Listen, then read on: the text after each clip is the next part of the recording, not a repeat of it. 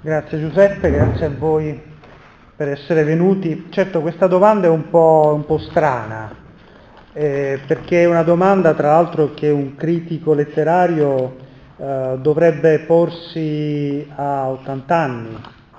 Eh, io ne ho un po' meno e quindi mi sono chiesto se era il caso di porsi questa domanda o meno, cioè di pormi questa domanda o meno, perché è una domanda che suppone una grande esperienza, no? una grande esperienza di lettura, di confronto, eh, esperienza che io ho relativamente, data la mia età. Però è la domanda fondamentale, cioè mi dico se non riesco a rispondere almeno parzialmente, almeno provvisoriamente a questa domanda, è perfettamente inutile che io continui a fare quello che faccio, perché se non mi pongo il, la, la, domanda su a che cosa serve la letteratura, non ponetemi la domanda di che cosa sia la letteratura, perché non lo so. Allora, o comunque si può provare a rispondere, ma insomma non ho le idee ancora chiarissime. e, eh, la domanda a che cosa serve la letteratura? Direi innanzitutto che la domanda è sbagliata posta così. E bisognerebbe aggiungere qualcosa, diciamo, almeno, almeno una, una, particella pronominale, un mi. A che cosa mi serve la letteratura? Questo mi, secondo me, regge tutta la domanda, perché finché ci poniamo la, il problema teorico di a che cosa serve la letteratura, la risposta potrebbe essere a tutto e a niente. Allora la domanda è assolutamente personale. A che mi serve la letteratura? Eh, voi siete, mh, mm, voi professate la letteratura, o sbaglio, siete professori di letteratura, no? Quasi tutti. Quasi tutti, infatti, insomma, alcuni di voi professano la letteratura. E, ehm, quindi non so bene, eh, eh, spero che questa, questa, conferenza sia perfettamente inutile, nel senso che probabilmente voi avete già trovato una risposta proprio perché professate una passione per la letteratura. Tuttavia cercherò di dirvi allora qual è la mia risposta, quindi tutto quello che dirò questa sera nel tempo a mia disposizione è perfettamente opinabile quindi è espressione di una, mia, di una mia esperienza. Del resto credo sia impossibile parlare di letteratura senza fare appello e riferimento all'esperienza, perché tutto è la letteratura tranne che teoria. Allora, a che cosa mi serve la letteratura? Certo, anche quel serve è un po' strano, no? Per questo ho usato le virgolette, per non scandalizzare perché appena si parla di servizio della letteratura viene in mente la letteratura di servizio o peggio ancora viene in mente la letteratura a servizio di qualcosa, quindi una letteratura asservita a qualcosa, a una idea, a una visione del mondo, eccetera. E quindi vengono fuori degli spettri, dei fantasmi molto pericolosi e paurosi. Quindi Comunque io la domanda la pongo, ma la pongo per precauzione, tra virgolette. C'è una poesia che mi ha molto aiutato a rispondere a questa domanda ed è una poesia di un scrittore americano che a me piace moltissimo, ho scritto un libro anche su questo, eh, scrittore, eh, scrivo libri solo sulle cose che veramente mi appassionano, ma penso che sia una cosa comune. E questo autore si chiama Raymond Carver, non so se ne avete mai sentito, avete mai sentito nominare. Raymond, qualcuno sì, di fatti. E eh, questa poesia è la sua ultima poesia, si intitola Late Fragment, ultimo frammento. Una poesia brevissima, Raymond Carver utilizzava un linguaggio assolutamente ordinario, quindi vedrete eh, in italiano come in inglese eh, il linguaggio utilizzato per la poesia è un linguaggio assolutamente quotidiano. E hai ottenuto quello che volevi da questa vita nonostante tutto? Sì. E cos'è che volevi? Potermi dire amato, sentirmi amato sulla terra. And did you get what you wanted from this life even so? I did. And what did you want? To call myself beloved, to feel myself beloved on the earth. Non è per un esotismo che eh, lo recitate in inglese come deve essere, ma eh, perché vorrei eh, marcare questa mia lettura, quindi ve la ridico una seconda volta, per farvi sentire il senso di questa poesia, sentire con le orecchie. Quindi metto un po' di stress, diciamo, sulla, sulle, sulle consonanti utilizzate, poi mi direte voi. Did you get what you wanted from this life even so? Sentite? Non è impertinente questo. Did you get what... Sentite le D e le T presenti in questa domanda e hai ottenuto, l'italiano cambia completamente, e hai ottenuto quello che volevi da questa vita nonostante tutto. L'italiano è una lingua melodica ovviamente. No? Did you get what you wanted from this life even so?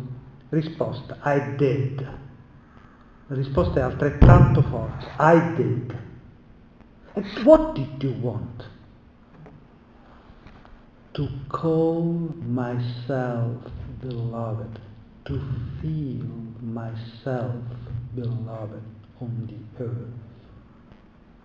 Se voi provaste a recitare con me questi versi, vedreste come la vostra lingua si muoverebbe, il vostro palato, esattamente nello stesso modo in cui si muove quando voi gustate una caramella. Gira, assapora, assapora.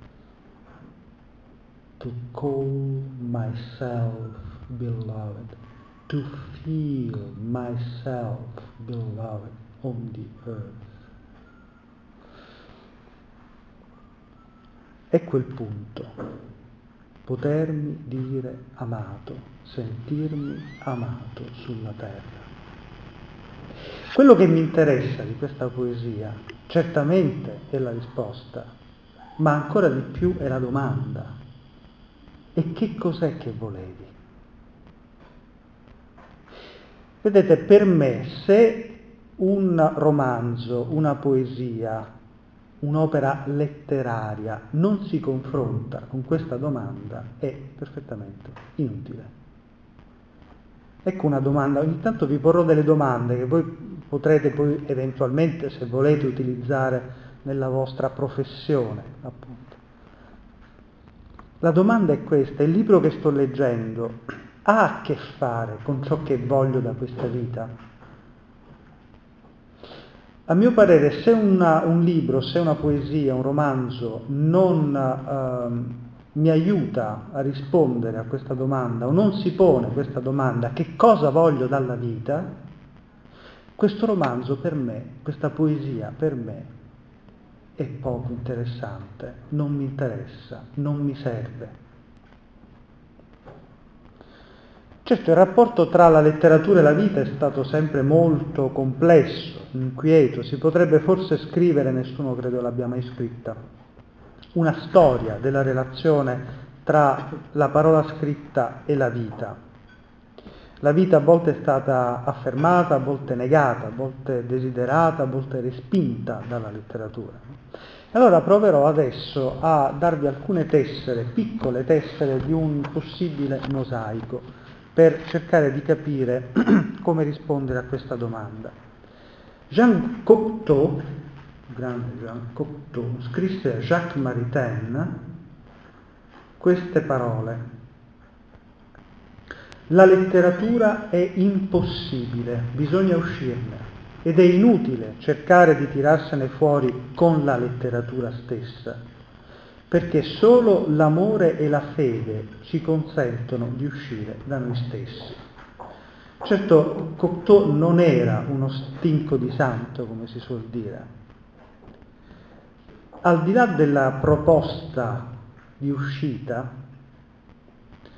certamente mi colpisce la prima parte della, di questa affermazione, cioè che la letteratura è impossibile, bisogna uscirne, perché non ci aiuta a uscire da noi stessi. Pier Vittorio Tondelli, lo scrittore correggese, appunto scomparso nel 91, uh, ha scritto delle parole molto simili, quasi uguali. Le ha scritte eh, in ospedale, lui è morto molto giovane, non so se lo conoscete suppongo, ecco, almeno ho sentito nominare, morto a 36 anni eh, per AIDS all'ospedale appunto qui di Reggio.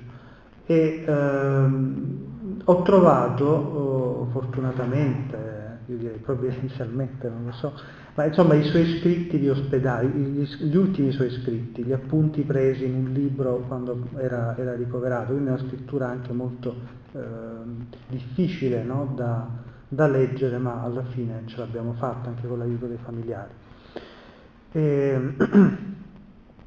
E, le ultime sue parole sono la letteratura non salva mai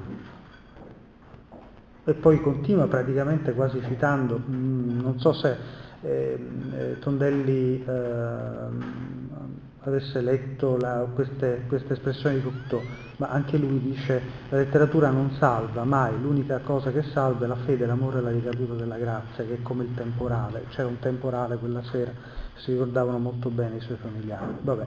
Comunque, la letteratura non salva mai.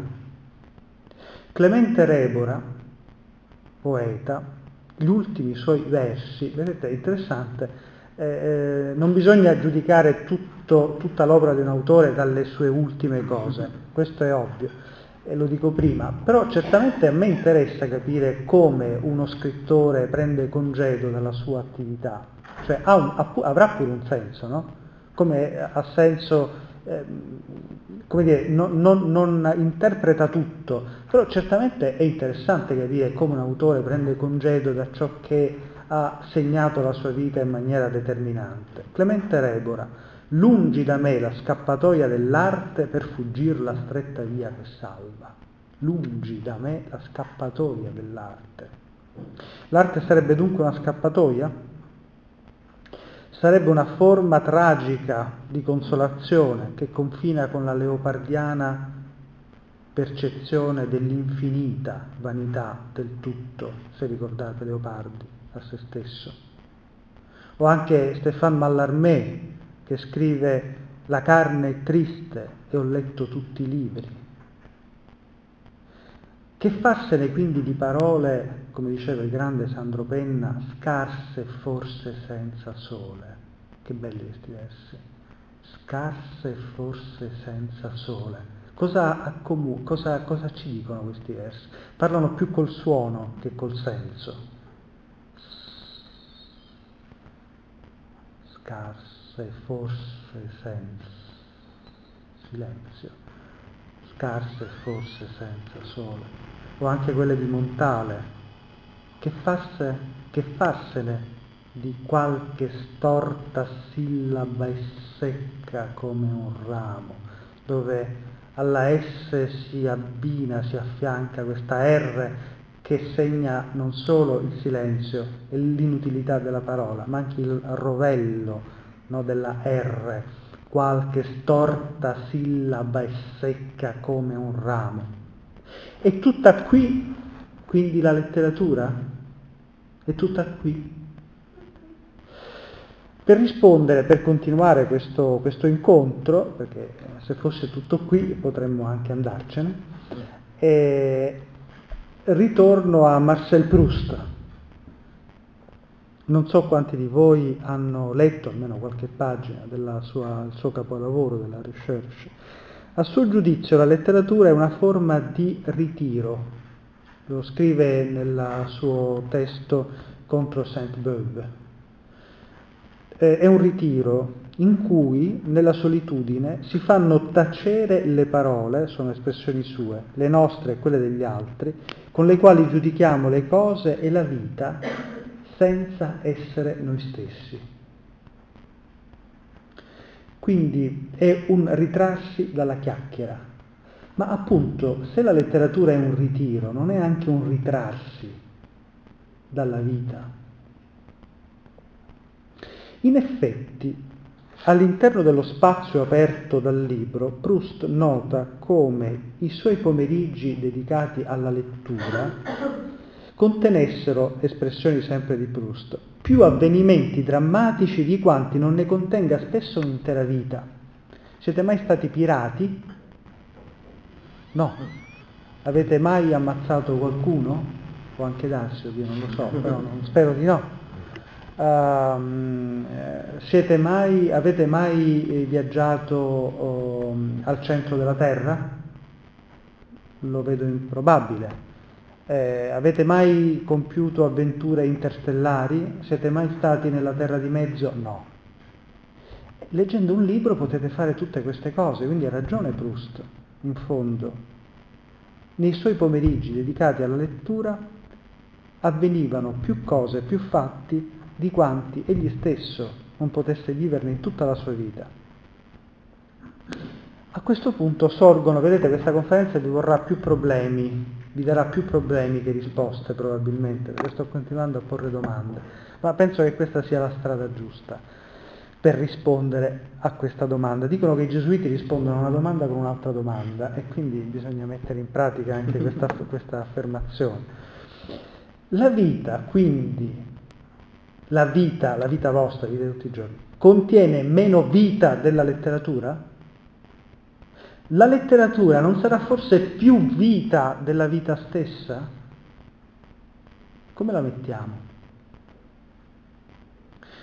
Sembra in effetti che la vita, o meglio, che la letteratura sostituisca la vita, o almeno riesca a rimpiazzare quei momenti di noia trasformandoli in minuti, ore, giorni di pura avventura.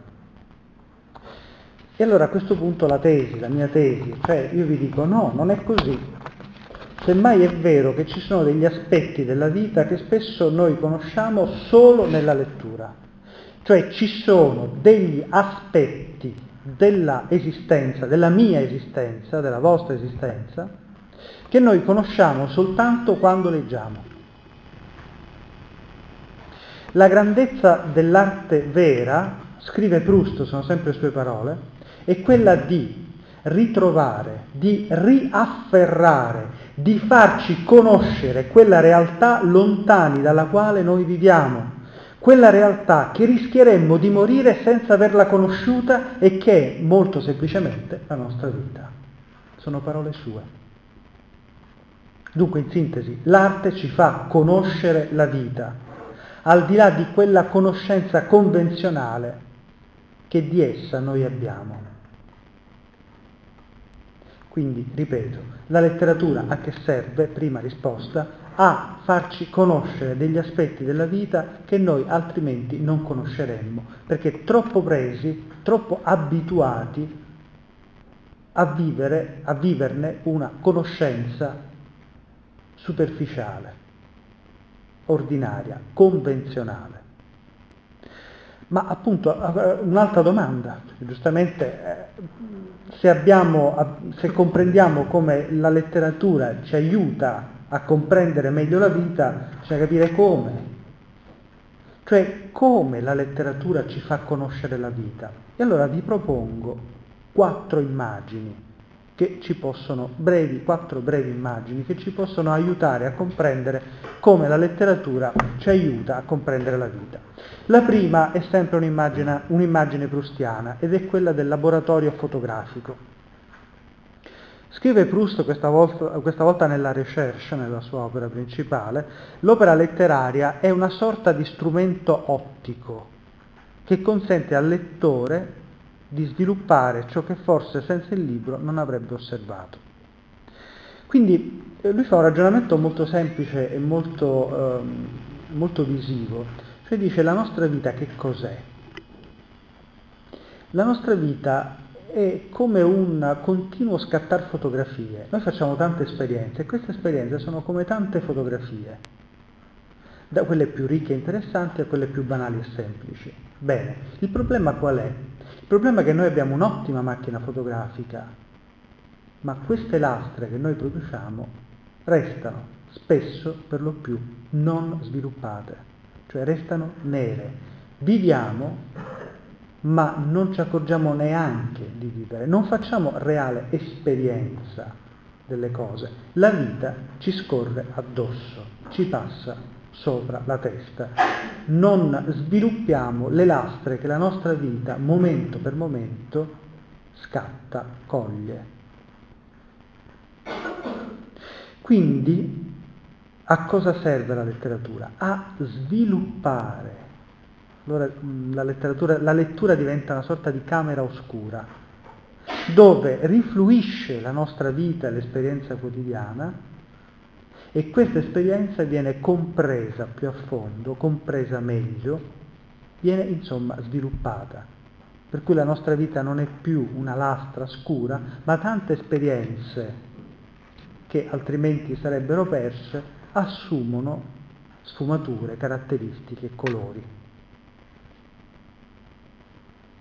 Vi piace questa immagine? Vi sembra vera? Sì o no? La trovate interessante? Sì, io la trovo molto interessante. Però un'altra domanda. Ma la letteratura non parla di me, cioè, io non ho mai letto un romanzo che racconta la mia storia personale. Non so voi, non so se sono stati scritti dei romanzi su di voi. Pare che in America ci sia questa nuova, negli Stati Uniti, sia questa nuova abitudine, diciamo, di poter commissionare a uno scrittore, pagando ovviamente, la storia della propria vita, oppure la possibilità di inserire in un loro romanzo, se sono autori di successo, il loro nome, nome e cognome, quindi un personaggio che ha il proprio nome. Se avete soldi potete farlo, se no provate a scrivere la storia della vostra vita. Ma in ogni caso, leggendo i libri, che succede? Che non trovate voi stessi di per sé, cioè non ci, non ci siete voi. La letteratura parla di storie, ma parla di storie di altri. Voi non vi chiamate Alice e non abitate nel Paese delle Meraviglie, ad esempio. Non siete Adriano e, e nessuno ha mai scritto le vostre memorie. Quindi la passione per la lettura richiede delle condizioni, la condizione di uno straniamento, di vivere fuori di sé in qualche modo. Il mondo in cui ci si immerge nella lettura appunto non è più il solito, quello che conosciamo. Quindi la Jursenar e i suoi lettori entrano nel tempo di Adriano, come i lettori di Kafka si muovono verso l'irraggiungibile castello, i lettori di Lewis Carroll entrano nel Paese delle Meraviglie e così via. Dunque, noi entriamo in un altro mondo ed è proprio qui il punto, cioè è proprio a partire da questo mondo altro o di questo altro mondo che è possibile rimettere in questione sia la nostra percezione ordinaria comune delle cose, sia la nostra personale esistenza, in un gioco di interpretazioni e significati colti pian piano con maggiore chiarezza. Quindi per comprendere meglio me stesso, questa è la grande regola che ci insegna la lettura, io devo uscire fuori di me. Quindi anche quel rede in te ipsum agostiniano in qualche modo implica che questo spazio interiore non sia uno spazio narcisistico, ma implica un ascolto profondo, perché del resto Agostino dice interiore homine habitat veritas, quindi in realtà uno entra dentro non per conoscere se stesso in Agostino, semplicemente, ma per incontrare un altro. Quindi noi ci conosciamo solo non ehm, leggendo la nostra storia, ma leggendo la storia di altri. Questo, questa è la virtù paradossale della lettura, ha scritto Daniel Pennac, conoscete Daniel Pennac, quella di astrarci dal mondo per trovargli un senso. Quindi entrare in un mondo diverso rispetto a quello della nostra vita per discernere il senso del nostro proprio mondo. Avete visto il film Lisbon Story, Lisbon Story di Wim Wenders? Eh, vi consiglio di, di vederlo, insomma. C'è nella parte finale, mm, il, il film ha come protagonista un regista che intende girare le sue immagini mediante una telecamera che egli pone eh, dietro le sue spalle. Cioè cosa fa quest'uomo, questo regista? Dice, a un certo punto mi sono, mi sono, stufato di guardare il mondo attraverso l'obiettivo della mia camera, no? Eh, voglio essere sorpreso da ciò che vedo. No? e, e, quindi non vedo. Cosa faccio? Prendo la telecamera, me la metto dietro le spalle e quindi comincio a riprendere cose che io non ho mai visto e che nessuno ha mai visto. Quindi sono immagini nuove. Va a trovarlo un suo amico tecnico del suono. Che cosa gli dice? Eh, leggo mh, queste frasi scritte nella, nella sceneggiatura. Se nessuno guarda attraverso la lente, ecco quello che vedranno su questi dannati video le generazioni future, il punto di vista di nessuno. Non c'è ragione di fare immagini spazzatura da buttare un minuto dopo. Allora, ecco altre domande interessanti che possono esservi utili per il vostro lavoro, anche per voi stessi. Quando uno scrittore scrive, cosa fa? Registra una realtà, registra la realtà e registrandola guarda dentro. L'opera letteraria non può essere la registrazione di immagini spazzatura. Lo scrittore non è mai uno che si mette la telecamera dietro e registra immagini che non ha mai visto. Queste immagini, secondo Wenders, sono immagini spazzatura. Lo scrittore ci dà una visione delle cose, guarda le cose col suo occhio e quindi ci, fa, ci spalanca davanti un mondo nel quale noi ci buttiamo comprendendo così il nostro mondo. Capite questa dinamica? Allora la domanda è, le immagini girate dal romanzo che state leggendo esprimono un punto di vista o è, o è un accumulo, o questo romanzo è un accumulo di immagini senza senso, senza un filo, senza una visione, senza un'ottica. Sono immagini o è spazzatura? Direbbe Wenders. Seconda domanda. Quali immagini sviluppano in me cioè mi fanno vedere meglio le immagini che trovo nella, nel testo, le cose che vivo, mi avvicinano o mi allontanano dalla realtà che vivo, dalla mia esperienza. Seconda immagine, più breve, cercherò di essere più veloce, l'immagine dell'idraulica. Eh, è stata proposta da Charles Dubos, un critico di fine 800, inizio 900, che scriveva senza la letteratura cosa sarebbe la vita? E risponde a una domanda un po' impegnativa, forse eccessiva, ma è estremamente interessante. Risponde Dubos, non sarebbe altro che una cascata da cui tanti di noi sono sommersi, talmente insensata che noi, incapaci di interpretare, ci limitiamo a subire. Di fronte a tale cascata la letteratura assolve le funzioni dell'idraulica, capta, raccoglie, convoglia e solleva le acque. Non so se questa immagine vi piace tanto quanto la prima. In ogni caso cosa dice? Che in fondo la vita che cos'è? Una cascata d'acqua, ricchissima, fluida, eh, inafferrabile, no? La non puoi afferrare l'acqua. Cosa fa la letteratura? Ti aiuta a, eh, come dire, mh, a captare tutta quest'acqua, almeno una parte, a raccoglierla, a convogliarla, a indirizzarla. La vita è fatta di una materia troppo liquida per essere afferrata, si può solo attingere no, dalla vita, non si può esaurire la vita. La letteratura può servire, ecco nuovamente a cosa serve la letteratura, a captare come il secchio nel pozzo, no? a prendere, a pescare dentro e a tirar su dell'acqua, che altrimenti non riusciresti, no? cadrebbe da tutti i lati, saresti travolto dall'esperienza senza, poterne, senza poterla gustare a fondo, senza poterne fruire in maniera piena. Quindi, se volete, un'altra domanda.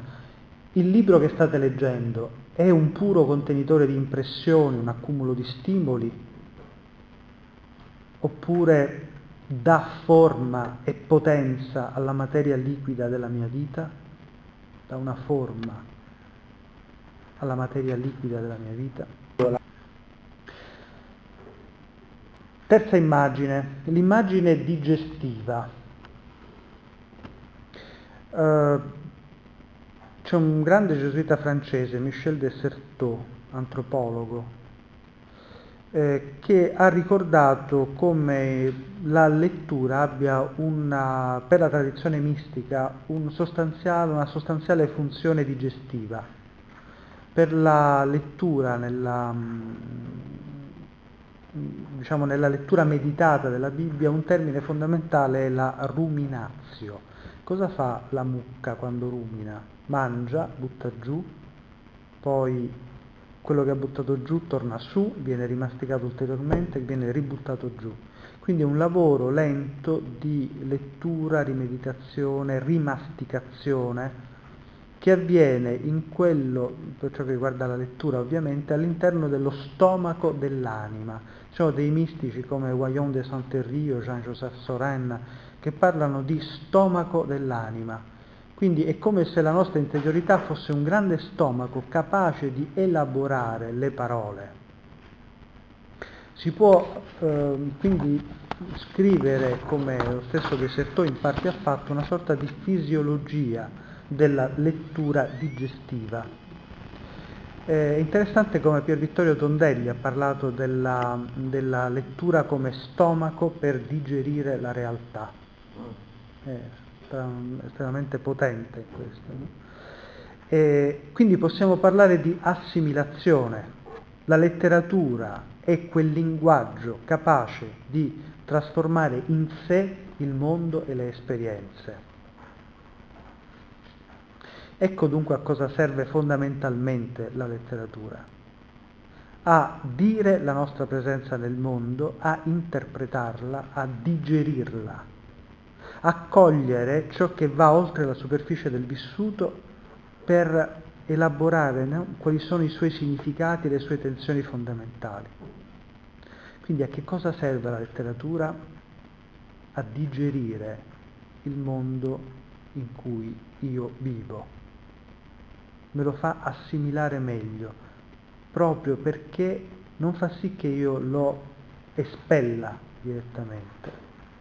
Ecco la domanda che viene fuori da questa immagine.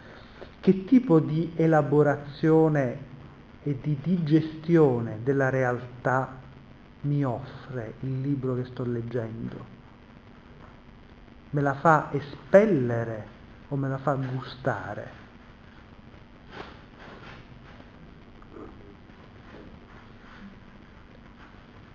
Quindi il libro è una forma digestiva, cioè eh, e ti rende, ti abilita a digerire, cioè l'autore ha già digerito la realtà. No? Spesso si, per esempio uh, Paul Celan, lo dico alla rumena, ma o, mm, Paul Celan, come di, conoscete, questo poeta di origine rumena, ha scritto in tedesco, uh, lui parlava invece della poesia come svolta del respiro, svolta di respiro, Atemwende cioè, eh, dice, il poeta respira e poi inspira, no? inspira ed espira, inspira l'aria che lo circonda e la espira in forma di poesia. Poi lui dice a un certo punto ci sono dei momenti in cui l'aria che ti circonda è irrespirabile. No? Allora il poeta cosa può fare?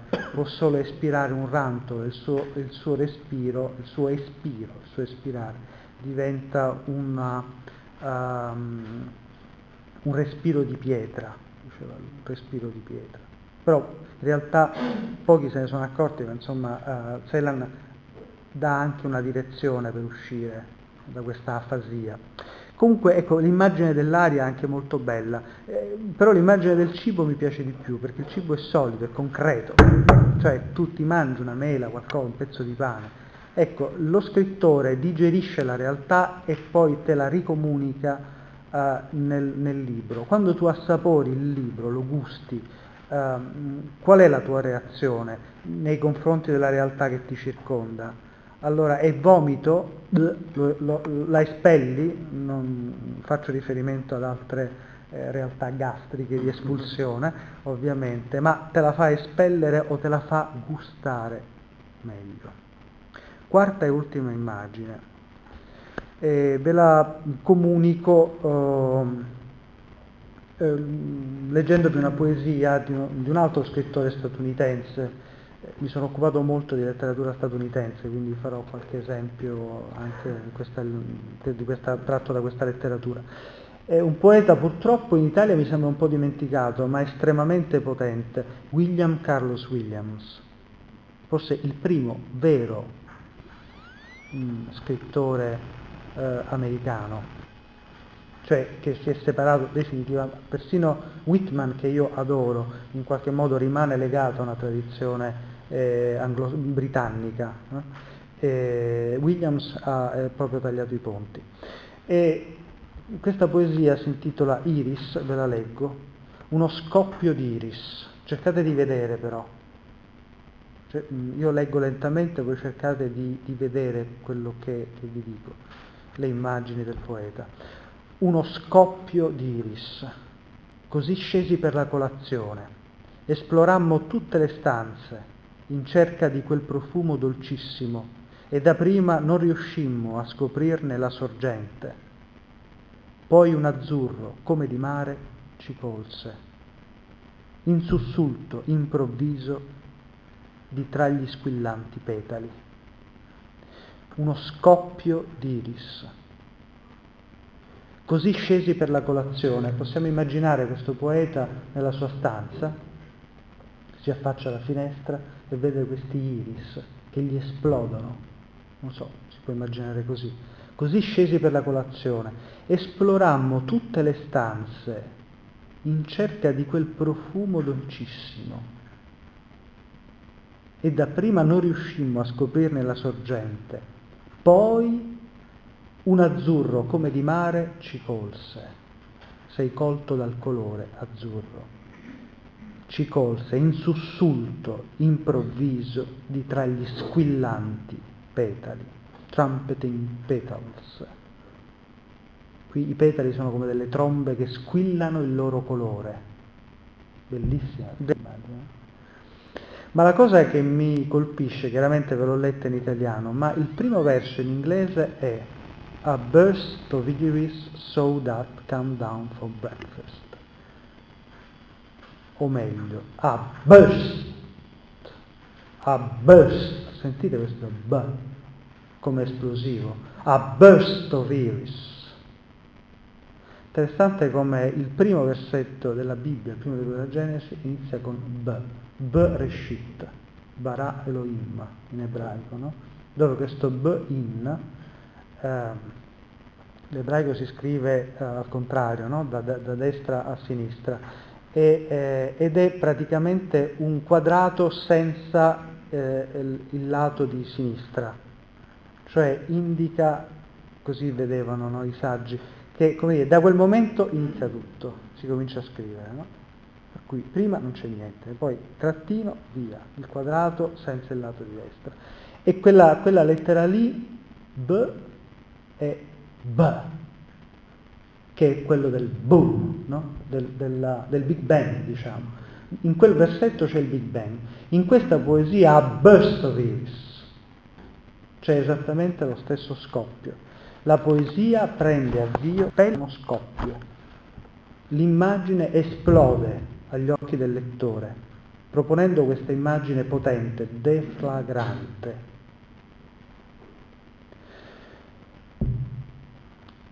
C'è un'altra poesia di un autore italiano, questa volta siciliano, messinese, io sono siciliano e messinese, un autore che è rimasto un po' in ombra, che però adesso è in grande fase di riscoperta, si chiama Bartolo Cattafi, non so se avete mai sentito. È un autore che compendia nella sua produzione poetica tutto il Novecento, quello era straordinario, un autore secondo me notevole e, mh, ha scritto una poesia che si intitola Costrizione. Questa la, finalmente la possiamo leggere nella nostra lingua, così comprendiamo le sue sonorità. La poesia suona, quindi bisogna leggerla bene. Siamo ora costretti al concreto, a una crosta di terra, a una sosta di insetto, nel divampante segreto del papavero. Bisogna rileggerla sonoramente. Siamo ora costretti al concreto, a una crosta di terra. Quali sono le lettere che, sono più presenti in questi versi. Siamo ora costretti al concreto. C T Sentite questo siamo ora costretti al concreto, a una crosta di terra, a una sosta di insetto nel divampante segreto del pa, povero.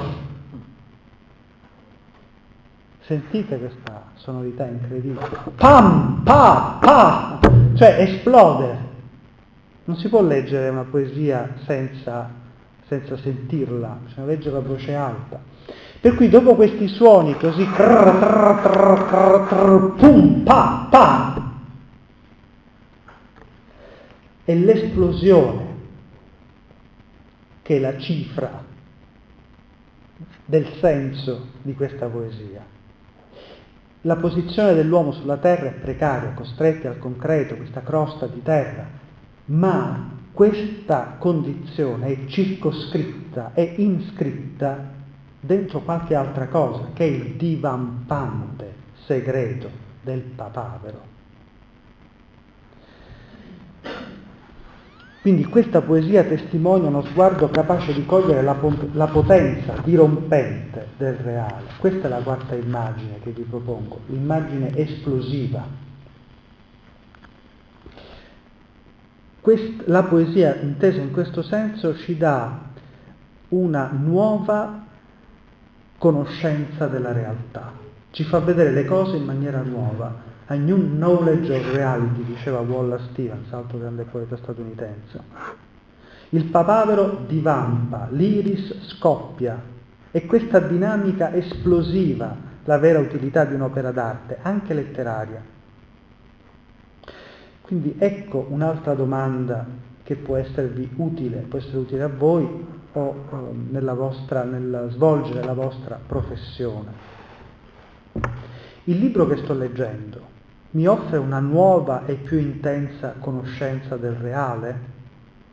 Quale sguardo mi fornisce per guardare la realtà?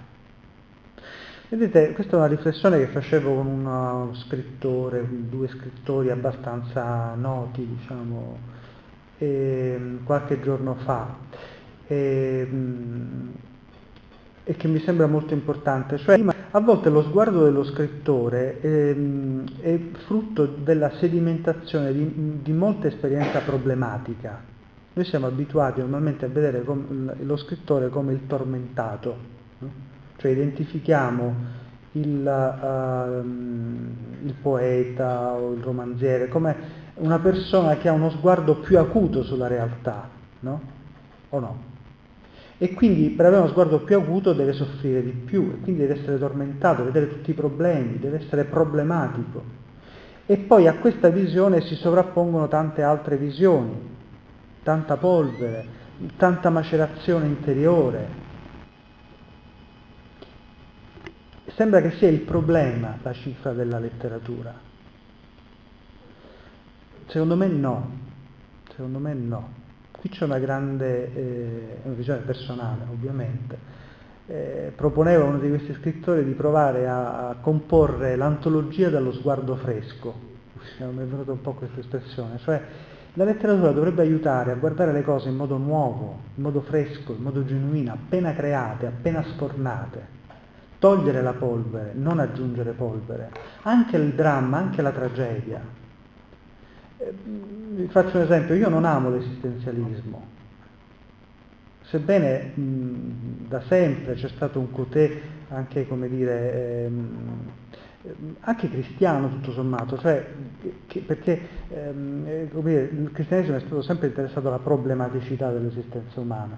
Eh, sì, tutto questo è estremamente interessante, però secondo me c'è una dimensione ulteriore, che per esempio è stata più colta da alcuni autori nordici, sempre del clima esistenzialista, diciamo, piuttosto che da quelli francesi che noi meglio conosciamo. Vi faccio un nome giusto per Stig Dagerman, che pochissimi forse conoscono, e, che è, veramente ustionante, del, il titolo di uno dei suoi romanzi è Un bambino bruciato, fa veramente male. Ma lo sguardo dello scrittore è lo sguardo di un bambino, appunto, è sempre lo sguardo di un bambino, anche di fronte alla tragedia. Per questo fa ancora più male, perché non è culturalizzata, non è problematizzata, ma è fresca. Quindi eh, ecco a cosa serve, per farla breve ancora una volta, la letteratura. Serve a riscoprire in maniera nuova la realtà. Nel dirvi queste cose vi rendo conto che il tempo scorre, quindi certamente non finirò di dirvi tutto quello che avevo pensato di dirvi perché sono solo a metà. Quindi diciamo mi avvio alla... Lasciaci qualche almeno un minuto per fare magari delle domande. Certamente, perché... sì. Quanto tempo mi dai ancora? No, quanto vuoi per carità. Noi fino alle 7 possiamo stare qui. Sì, sì, sì, no, vabbè, sono certamente, certamente molto prima. Dieci minuti ancora. Sì. E queste quattro immagini, fotografia, mm, cioè l'immagine fotografica, l'immagine idraulica, l'immagine digestiva, l'immagine esplosiva, beh vi chiederei anche di scegliere, adesso non vi chiedo quale preferite, alzate la mano, no, non farò questo gioco, però mh, mm, vi dico, beh, provate a usare queste immagini nella vostra mente, vedete quale funziona meglio, funziona di più. In ogni caso, secondo e poi ce ne sono altre, quindi in realtà la sfida sarebbe questa. Bene, io ve ne propongo quattro, però provate a trovarne altre. Cioè provate a dire a che cosa serve la letteratura, non facendo un altro discorso, il discorso ve l'ho già fatto io. Eh, provate a dirlo in forma di immagine. In ogni caso, queste quattro, almeno queste quattro immagini, eh, ci fanno comprendere come la vera letteratura, sia essa ludica, giocosa, fantastica, storica, interiore, tutto quello che volete, è tutto tranne che evasione. Chi scrive prende il suo posto nell'universo e a partire da questa posizione, in maniera realistica, fantastica, utopistica, satirica, elabora il proprio mondo, reinterpretandolo, amandolo, contestandolo e così via. Quindi ogni poesia, ogni pagina di romanzo è un atto critico nei confronti della vita. La letteratura dischiude il mondo, dischiude un mondo. Diceva Flannery O'Connor, conoscete Flannery O'Connor? Flannery O'Connor è una scrittrice che voi do, non dovreste, dovete leggere. Ehm, adesso io non so, ma no, è proprio un obbligo, c'è un obbligo morale, civile, tutto quello che volete, ma dovete leggere i racconti di Flannery O'Connor. Ma eh, io vi consiglierei una cosa che non dovrei consigliare, cioè eh, di leggere, pri- prima di leggere i racconti, provate a leggere le lettere pubblicate da Einaudi in italiano, sola a presidiare la fortezza è il titolo, di questa piccola raccolta.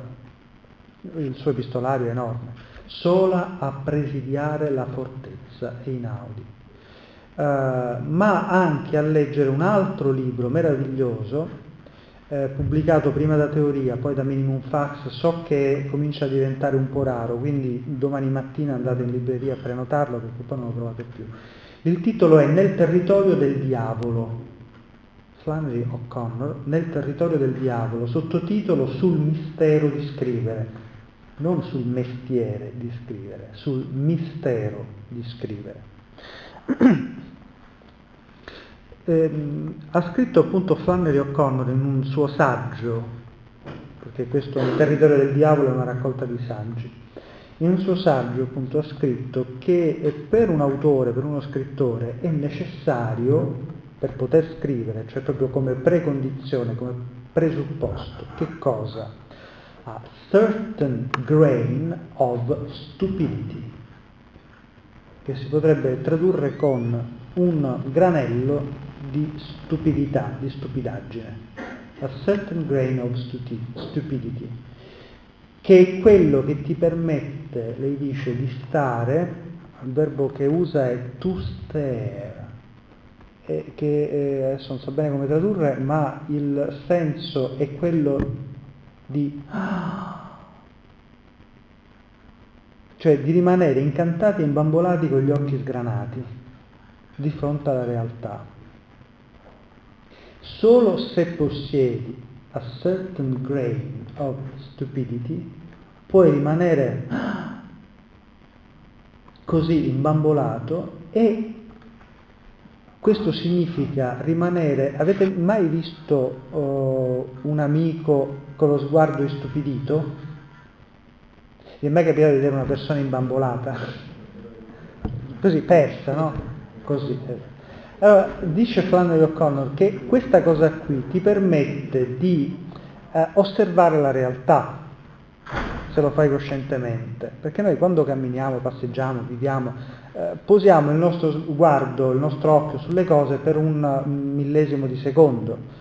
Invece lei dice, per descrivere la realtà devi farti pittore, vabbè è un discorso molto lungo, meraviglioso, ma ehm, per farti pittore devi aprire gli occhi e guardare la realtà come uno stupido, a fondo, e pian piano, dice, il tuo occhio attraversa la realtà, c'entra dentro, e poi le dice meravigliosamente cosa fa, ne esce attraverso di te, cioè più guardi la realtà, più comprendi meglio te stesso, quindi sondi nelle profondità di te.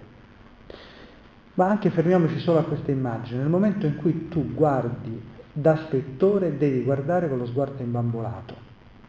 Questa cosa qui non ti permette di evadere dalla realtà. Questo è esattamente l'opposto di quello che per Calvino era la visibilità. Quello di cui parla la Flannery O'Connor è semmai la visio dantesca, non la visibilità calviniana. Calvino è grande ma fino a un certo punto, secondo me, ma fino a un certo punto.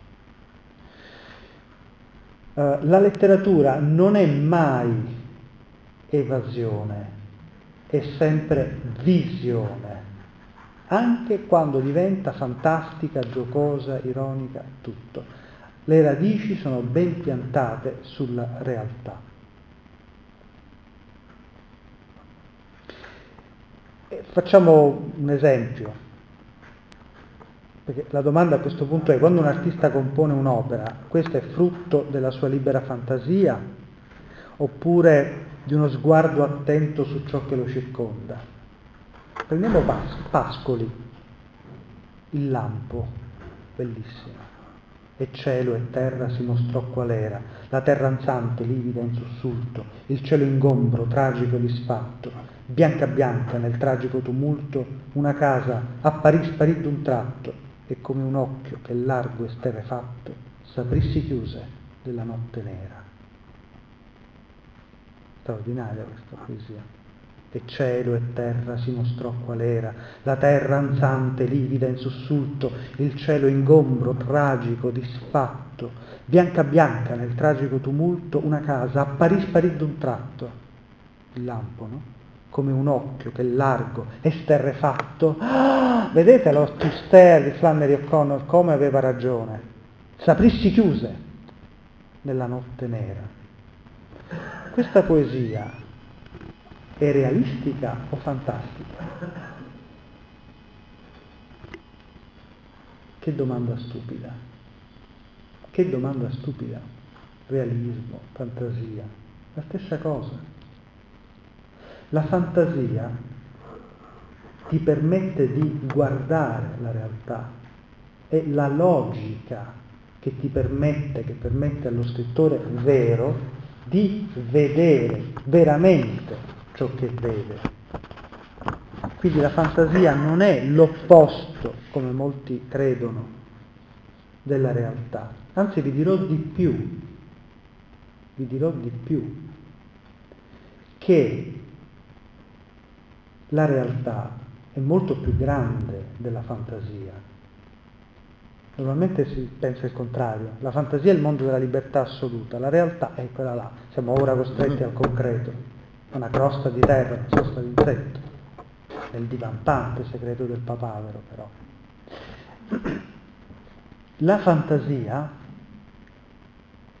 diciamo il rapporto tra fantasia e la realtà è il rapporto tra il seme e la pianta. La realtà è il seme, la fantasia è il suo sviluppo. Se non c'è la realtà, la fantasia non può esserci. Se no non avrebbe senso, per esempio, far fare tante esperienze estremamente stimolanti ai bambini.